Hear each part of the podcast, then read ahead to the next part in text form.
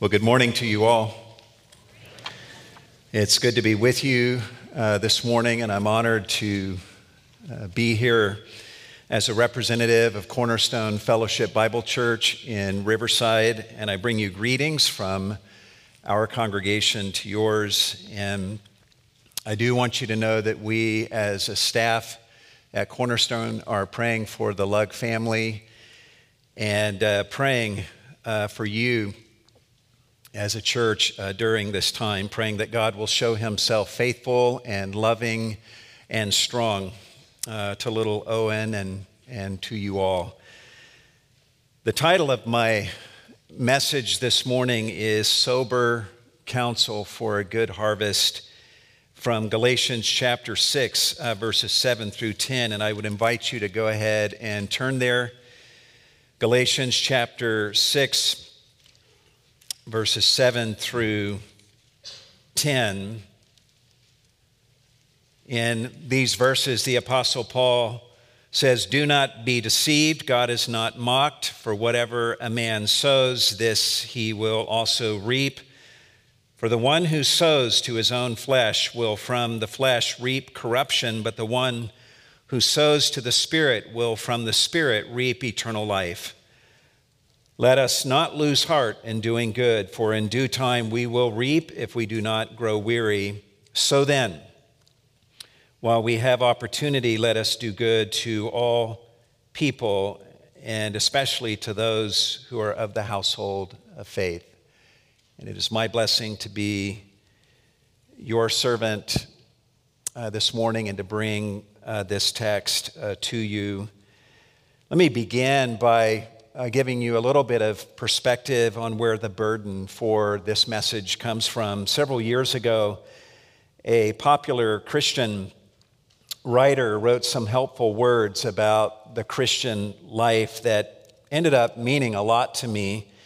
In one of his books, he wrote these words Do you know why some Christians make great strides in their walk with God while others are stagnant? Have you ever wondered if there is a godliness gene that some people are born with? Of course, there isn't. The difference between the person who grows in holiness and the one who doesn't isn't a matter of personality, upbringing, or gifting. The difference is what each has planted into the soil of his or her heart and soul.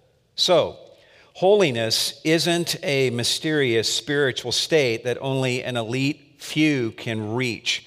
It's more than an emotion or a resolution. Holiness is a harvest.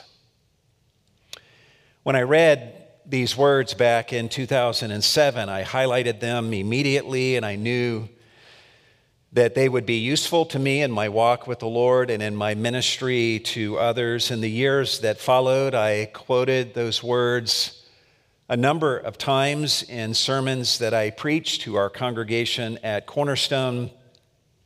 More personally, I often found myself thinking of the words, holiness is a harvest, at times when I was personally being tempted to give up the fight. And I've also spoken those words holiness is a harvest in many counseling sessions over the last 14 years. These helpful and hopeful words that I read to you a few moments ago were written in 2005 by Joshua Harris in his book, Not Even a Hint.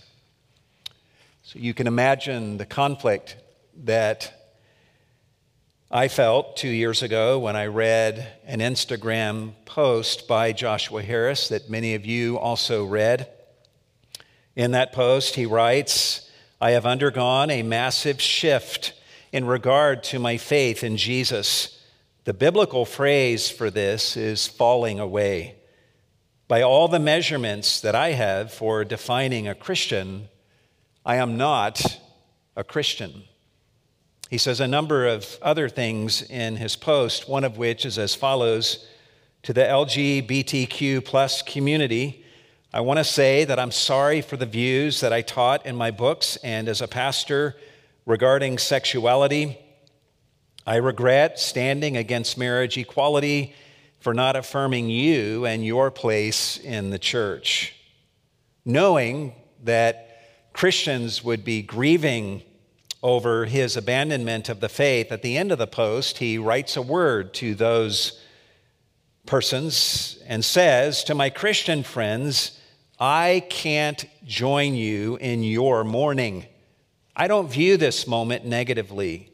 I feel very much alive and awake and surprisingly hopeful.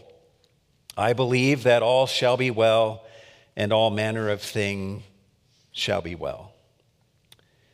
A week later, he posted pictures of himself at a pride parade in Vancouver, Canada. That Instagram post by Joshua Harris hit me like a body blow. Over the next two weeks, I found myself thinking about Joshua Harris constantly. I wondered how he could fall away from Jesus Christ. I wondered if I had it in me to do the same thing. I found myself wondering if I will finish well or if I will end up making shipwreck of my faith. I also kept thinking about the words that Joshua Harris wrote about holiness being a harvest, words that had always given me so much hope. And I found my thoughts repeatedly going back to Galatians 6, the passage from which Joshua Harris had derived that truth. This morning, I'd like for us to look at this passage in Galatians 6, a passage written by the Apostle Paul, a man who never fell away from Jesus Christ, a man who finished well, and a man who is right now enjoying a wonderful harvest from God in heaven. And as we look at this passage, I want us to observe three instructions. Three instructions that we should follow if we wish to enjoy a good harvest from God. How many of you want to enjoy a good harvest from God? Raise your hand. All right, so this will help you then. All right, number one, be sure about the law of sowing and reaping in God's economy. Be sure about the law of sowing and reaping in God's economy.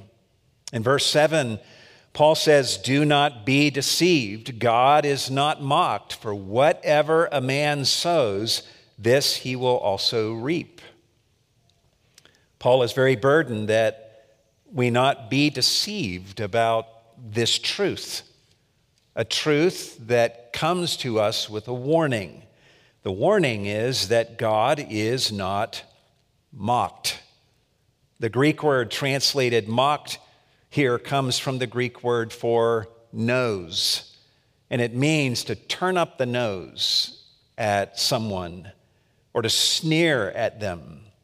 Paul is saying here that people may indeed mock God, but they will never succeed in that mockery of God. People may scoff at God and turn up their noses at him and his word, but everyone who mocks God will be brought low by God.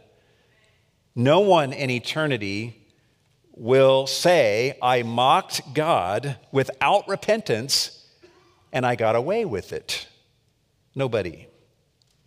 Why is this so? At the end of verse 7, Paul says, For whatever a man sows, this he will also reap.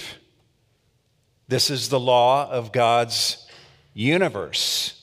And this law can cut in either of two directions that Paul gives us here. On the one hand, in verse 8, Paul states this promise For the one who sows to his own flesh will from the flesh reap corruption. To sow to your own flesh is to do the bidding of your flesh. And if you're wondering what the flesh is in this context, it's that rebel part of you that always is at war with God, that always wants to do the opposite of what God wants you to do. And even as Christians, sadly, we still have this fleshly principle within us that we must say no to every day, right?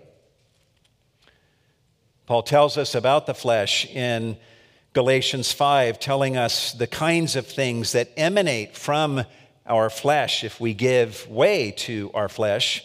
Beginning in verse 19, he tells us that the deeds of the flesh are immorality, impurity, sensuality, idolatry, sorcery, enmities, strife, jealousy, outburst of anger, disputes, dissensions, factions, and boy, are we seeing a lot of those today, even in the church. Envying, drunkenness, carousing, and things like these.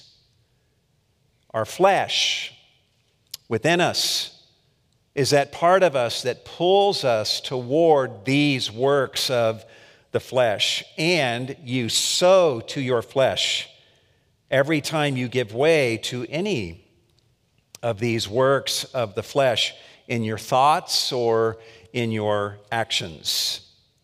And if you sow to the flesh in this way, Paul promises you that you will from the flesh reap corruption.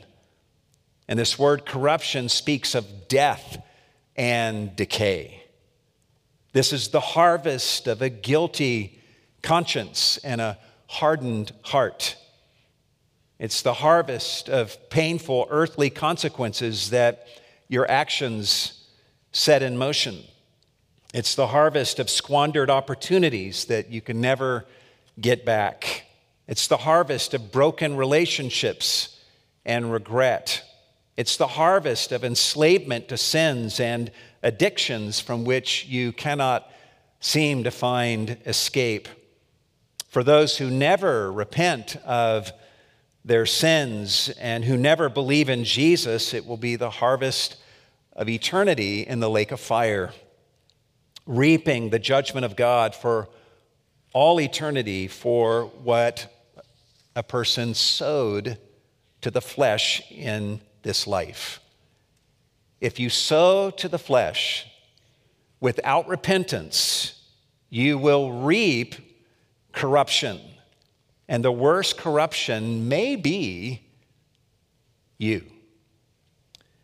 You yourself may become your own worst nightmare. So consider yourself warned.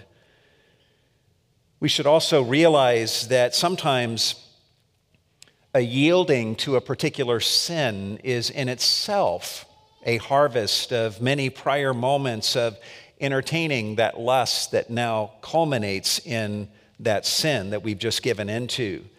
For example, a person committing their first act of adultery is in that moment experiencing a harvest of a hundred thousand earlier occasions in which they have sown to their flesh a compromise here and a sinful look there, a sinful thought entertained in secret, a careless word spoken, a dark secret kept, sins unconfessed, a sinful entertainment enjoyed all such sowings to the flesh end up shaping that person's soul in such a way that they are now willing to take the plunge into adultery.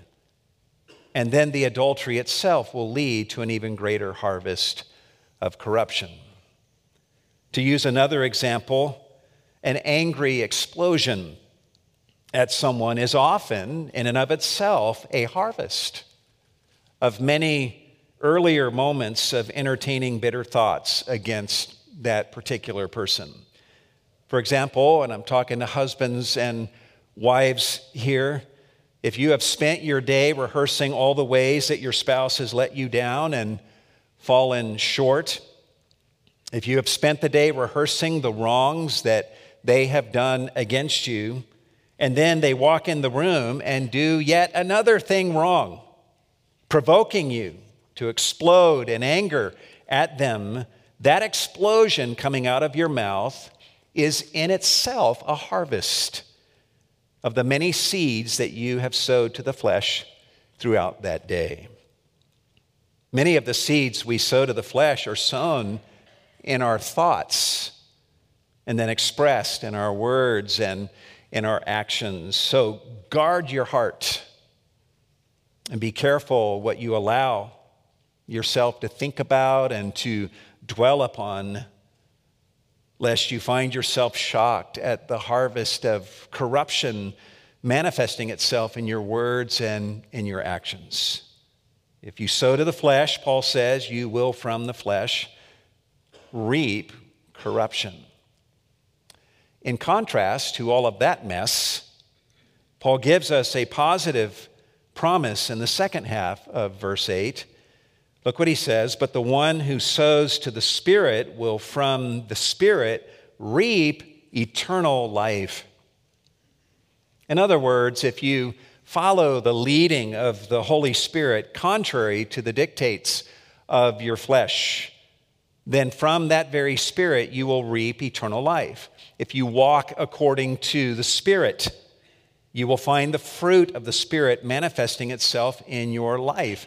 And according to Galatians 5 22 and 23, Paul tells us that the fruit of the Spirit is love, joy, peace, patience, kindness, goodness, faithfulness, gentleness, and self control. Who wouldn't want these things in their life? Paul is saying here that if you allow the Spirit to have his way with you, if you saturate your life with the Spirit inspired scriptures and the gospel that the scriptures present, then you will reap eternal life and all the good things that are inside of that eternal life. You will experience the richness of knowing God and enjoying a relationship with Him. You will experience life and vitality in relationship with God.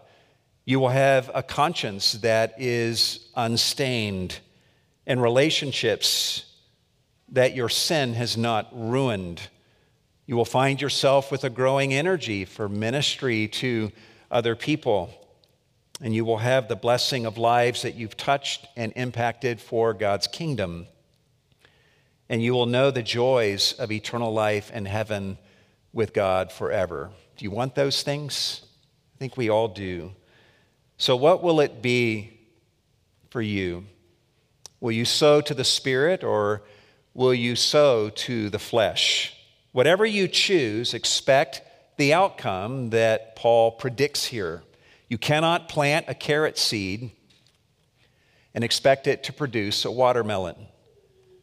And likewise, you cannot sow to the flesh and expect it to produce holiness. You must sow to the Spirit because, after all, holiness is a harvest. And Paul is telling you that the way to reap that harvest of holiness is to sow to the Spirit. And let me encourage you with the thought that it is never too late to do this. If you have spent years of your life sowing to the flesh, you can begin sowing to the Spirit today by repenting of your sins and embracing the atonement that Jesus offers to you at the cross. If you have never believed in Jesus, I would plead with you to believe in him today, to call upon his name for salvation, and he will save you, and he will forgive you of all of your sins and make you right with God forever. Calling upon the name of Jesus in a spirit of faith and repentance is the single most powerful act of sowing to the Spirit that you can ever engage in. And that act alone can produce an eternally good harvest. Amen? Think about what Christ has done to make this possible for us. The Bible teaches us that we were all sinners who have sown to the flesh and deserve an eternal harvest of death and judgment. Yet Christ allowed himself to be crucified on a cross in order to reap while on the cross the judgment of God that we have sown, so that we can reap the salvation that He sowed through His righteous life and through His death. The law that Paul states in Galatians 6 7 still stands as true. For every sowing, there is a reaping. But we can be forever grateful that Jesus inserted himself into that equation and allowed himself to reap the wrath of God for what we sowed so that we can reap the harvest of salvation that he sowed with his righteous life. That's amazing. This is why a broken sinner can repent of their lifetime of sins and believe in Jesus Christ and experience an eternally good harvest in heaven. This is why a sinful tax collector can beat his breast and say, God, be merciful to me, the sinner, and go home justified. This is why a thief on the cross, being crucified next to Jesus, who was mocking Jesus moments earlier can repent and say, Lord, remember me when you come into your kingdom. And Jesus can say, Today you will be with me in paradise. Jesus could say this to the thief because he was in that very moment on the cross reaping in his own person what the thief had sowed so that the thief could reap in paradise what Jesus had sowed. Even as believers, when you give into the flesh and fail to walk according to the Spirit, you sow to the Spirit every time you repent. You do this delicious thing that we call repentance. And you soak in God's grace which Christ has reaped for you. And you bathe in Christ's atoning blood, and you get back into the Word, and you pray and keep walking in community with your brothers and sisters in the Lord. Don't ever stop doing that, no matter how many times you stumble and fall, because, after all, holiness is a harvest that comes to those who never give up. As Solomon says in Proverbs 24, verse 16, the righteous man never falls. Is that what it says? No, the righteous man falls seven times and rises again. That's the definition of a righteous person. So if you want to enjoy a good harvest from God, then be very sure about the law of sowing and reaping in God's economy. But there's another thing that we must do. This brings us to the second instruction that we should follow if we wish to enjoy an eternally good harvest from God. And that is number two do not lose heart in doing good, knowing that you will reap a good harvest. Do not lose heart in doing good, knowing that you will reap a good harvest. Listen to Paul's counsel in verse 9. Let us not lose heart in doing good, for in due time we will reap if we do not grow weary. There's a reason that Paul tells us as Christians not to lose heart in doing good, and that is because he knows how easy it is for us to lose heart in doing good. Sometimes we lose heart in doing good because we see so little fruit coming from our efforts. We pour our lives into someone only to see them go astray. We reach out to a wayward soul and pray daily for them only to see them becoming more entrenched in their sin. We seek to live a life of obedience to God, expecting blessing to come into our lives as a result. But that blessing that we're expecting doesn't come, and in its place comes hardship that leaves us reeling. Sometimes we spend time in the Word of God and we pray, thinking that it will help us to have victory over some besetting sin. only to see ourselves stumbling into that very sin once again. And in such moments, it's easy to lose heart. But when we are defeated and when we are discouraged, Paul is telling us that we should join him in continuing to do the right thing. If we have failed, then we should repent of our sins and get back in the Word and get on our knees and keep praying and keep looking to Christ and walking in community with others and don't give up. To not grow weary in doing good. Sometimes we grow weary of doing the good thing and start resorting to the ugly thing. We stop doing the forgiving thing and we start doing the vindictive thing. We stop doing the patient thing and start resorting to anger. We stop doing the gracious thing and start spewing bitterness because it just doesn't seem that doing the gracious thing was working. So we stop doing the righteous thing and start doing the sinful thing in order to produce the outcome that we feel entitled to. It's easy for all of us to grow weary in doing good, but Paul says, do not grow weary in doing the good thing. Why? Look at verse 10. For in due time we will reap if we do not grow weary. The due time that Paul is speaking about here includes particular moments of time on this earth, if you hold on and keep doing the right thing, there will be moments of reaping, of victory and blessing that will come to you eventually, even in this life. And I know many of you have experienced that. We have a woman uh, in our congregation at Cornerstone who was once addicted to smoking 30 cigarettes a day. This was clearly a spiritual bondage for her that she knew was not pleasing to God. And uh, she tried many times to quit smoking, but every time she tried, she failed. Sometimes she would go a few days without smoking and would end up becoming so irritable without her cigarettes that her husband, her Christian husband, would literally go to the store and buy a pack of cigarettes for her and then come home and toss them at her and plead with her to smoke them just so he could have peace in the house. But through those moments of stumbling, this sister never lost hope.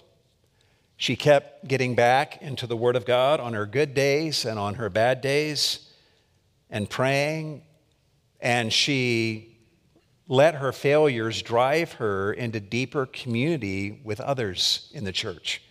In fact, one day she and her husband met with a handful of us from the church and asked us to pray over them. The husband was ready this time to stand with his wife no matter how tough things got. And in that moment, several of us made a covenant with this woman and her husband, that we would pray for them and journey through this battle together with them. I told this woman that from that day forward, I would go a day without coffee for every cigarette that she smoked. That was a radical step of faith on my part, which shows you how committed I was to her victory. And it ensured that I was motivated to pray daily for her because I absolutely did not want to do without my coffee. Well, after this little meeting that happened around the dining room table of our home, this woman never smoked another cigarette again. A lifetime habit was broken. The days that followed were not easy for her, but God gave her so wonderfully the victory. And this past October, this woman sent a text to my wife and to me celebrating her 25 years of freedom over this area of bondage in her life. And the question is why did that freedom become hers? Because holiness is a harvest that comes to those who keep sowing to the Spirit.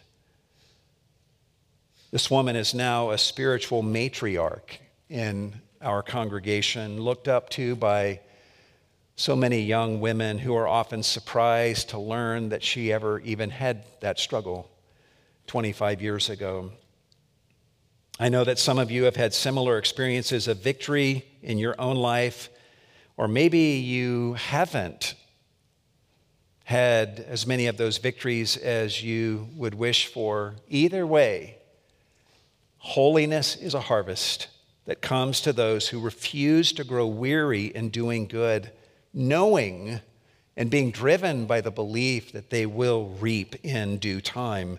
Just keep repenting when you fall short. Keep reading and memorizing scripture even on your worst days of failure. Keep preaching the gospel to yourself. Keep walking in community with your brothers and sisters in the Lord and keep your eyes fixed on Jesus Christ, and you will reap in due time.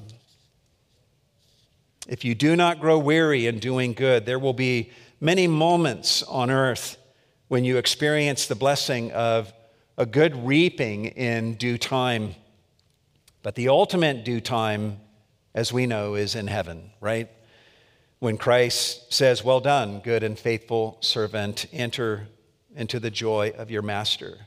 Heaven is a place of eternal harvest, a place of eternal blessing and rest. Eye has not seen, nor has ear heard, neither has it entered into the heart of man the things that God has prepared for those who loved him and gave their lives to sowing to the Spirit and doing good. One day, this final harvest will come, and, and when it does come, we're all going to look back and we're going to wish that we had sowed to the Spirit more lavishly. This realization ought to drive us to be lavish sowers now, sowing to the Spirit while we have the opportunity to do so. And this actually brings us to the third and the final thing that we should do if we wish to enjoy a good harvest from God. Number three, do good to all.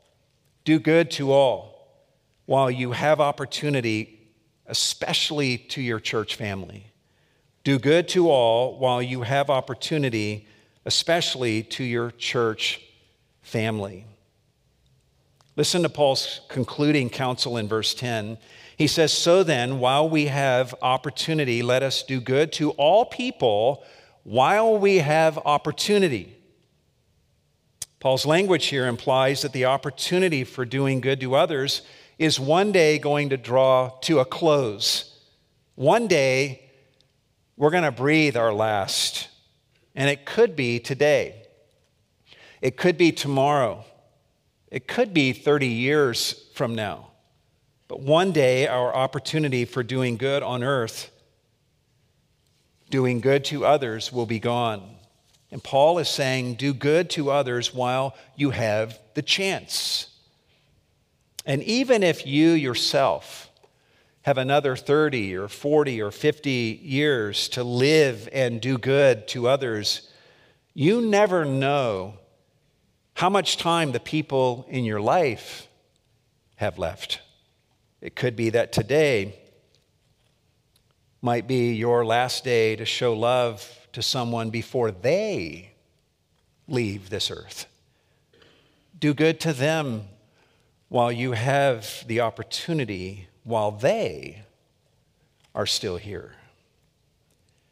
I recently received a text from a, a wife in our church who was grieving the passing of her husband of 33 years, whom she misses terribly.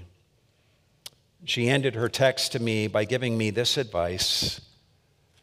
She said, Milton, always love and appreciate your wife because you never know how much time you have together. That's good advice. And that's Paul's advice here in Galatians 6 do good. Do good to all while you have the opportunity, because one day that opportunity will be gone and it may be gone sooner than you imagine. To whom should we do good? Paul says in verse 10 to all people. And that means all people to the saved and to the unsaved, to our friends and to our enemies. We are to do good to those who love us and do good to those who despise us. We are to do good to those who are Republicans and to those who are Democrats, to those who passionately think we should get vaccinated. And we are to do good to those who passionately think that we shouldn't. We are to do good to all, Paul says. But while we do good to all, Paul ends verse 10 by saying, and especially to those, especially to those who are of the household of faith. Our brothers and sisters in the local church should be the first and the primary objects of our dedicated service as we care for one another and bear each other's burdens. Yes, we love and we care for the lost but we should especially love and care for our brothers and sisters in the household of faith, loving each other well. Is one of our most powerful gifts to the world. For Jesus said, By this all men will know that you are my disciples if you have love for one another, right? If we want to impact our community for Christ, there are many things that we should do, like engaging the lost and declaring the gospel to them. But one of the main things that we should also do is do good to each other. It's one of the things that the world most needs to see in us. And we should never underestimate the evangelistic impact of us caring for one another and doing good to each other in this way. In his book, Evangelism as a Lifestyle, Jim Petersen tells a story about a Brazilian young man whose name was Mario, who was a Marxist intellectual and a political activist in Brazil when Jim met him. Jim Petersen started a relationship with Mario and had four years of weekly Bible studies with him until one day Mario believed in Christ for salvation. Several years later, Mario was talking to Jim and he said, Hey, Jim, do you know what it was that caused me to accept Christ? And Jim said, No, I don't. What, what was it? And Jim figured that Mario was going to say that it was Jim's in depth teaching from the Bible that persuaded him to accept Christ but Mario didn't say anything about that, though I am sure those Bible studies were absolutely important. Instead, here's what he said to Jim Petersen. He said, Remember that first time I stopped by your house? We were on our way someplace together, and I had a bowl of soup with you and your family. As I sat there observing you your wife, your children, and how you related to each other, I asked myself, when will I have a relationship like this with my fiance? When I realized the answer was never, I concluded I had to become a Christian for the sake of my own survival. What this young intellectual saw was a relationship between Christian family members. He saw how they related to each other. He saw that they were good to each other. And he was undone by what he saw. Imagine that. Imagine us doing good to one another in our homes and in our church in such a way that when a non believer sees us relating to each other and doing good to each other, they suddenly see their own spiritual poverty and decide that they simply must become a Christian for the sake of their own survival. That in itself is a part of the good harvest that comes from following Paul's counsel here in Galatians 6. So let's give heed this morning to these sobering and encouraging words from God through the Apostle Paul here in Galatians 6. Let's not be discouraged by those men and women who give up the fight and abandon the faith. Let us weep for them and let's pray that God might graciously return them to Himself or save them if they were never saved in the first place. But let's keep our eyes fixed on Jesus Christ and thank God for all the ways that Jesus sowed to the Spirit and obeyed God perfectly all the way to the cross so that we can reap the bountiful harvest of salvation that He has sown. Even us gathered here this morning is a part of the harvest that we're enjoying because of what Jesus sowed. Part of the bounty of that harvest, I think the greatest part of the bounty of that harvest that comes to us through Jesus is Jesus Himself, a Savior who comes to us every single day in all of his fullness. A Savior who never lets us down and who always stands ready to forgive us whenever we let him down. A Savior of infinite grace. A Savior who gives us the strength that we need and whose grace motivates us to lavishly sow to the Spirit so that we might reap lavishly from the Spirit. Because after all, holiness is a harvest that comes lavishly through Jesus and through Jesus alone. Amen. Let's pray together.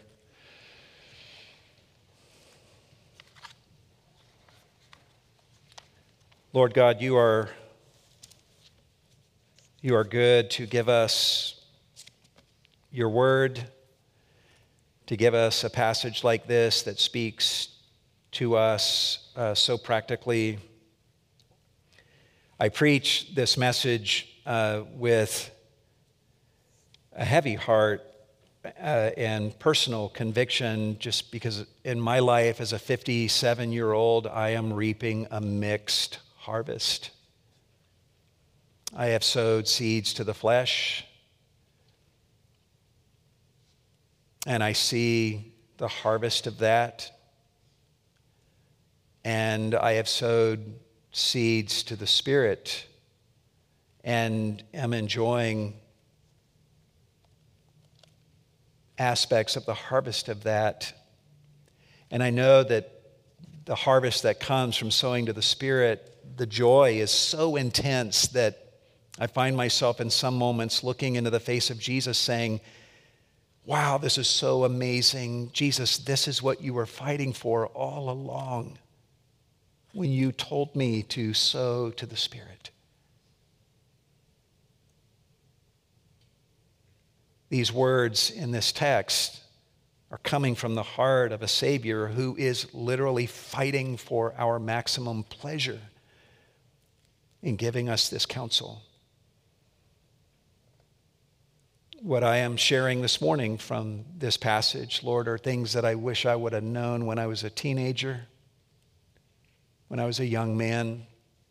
I pray for the youth in this room that they would recognize that this is the sowing time in their life where they could sow to the flesh or to the spirit.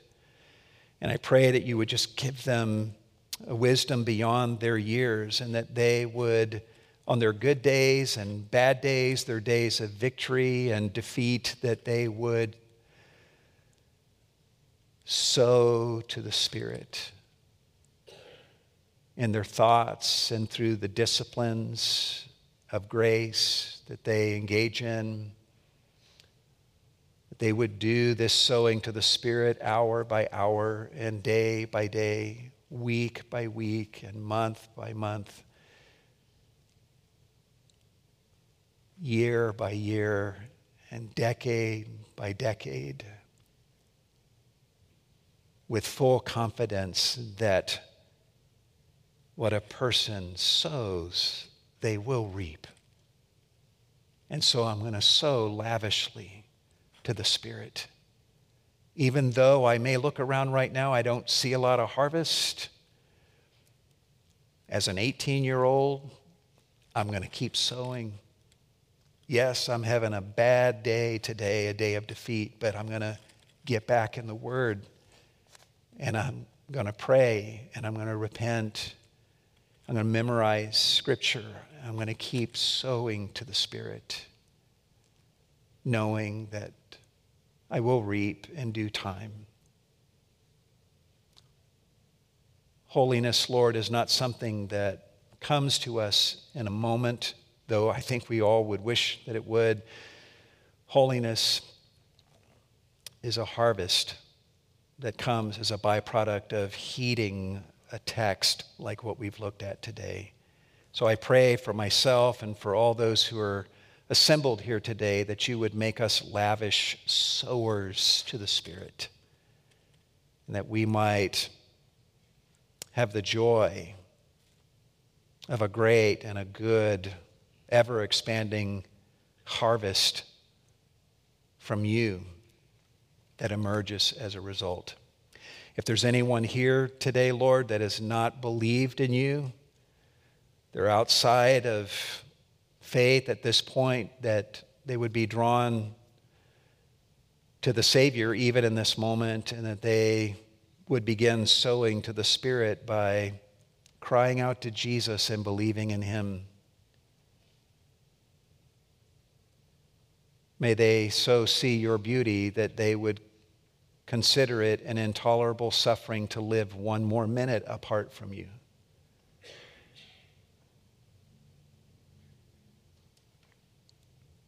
And we ask, Lord, all of these things in the name of Jesus. And all God's people said,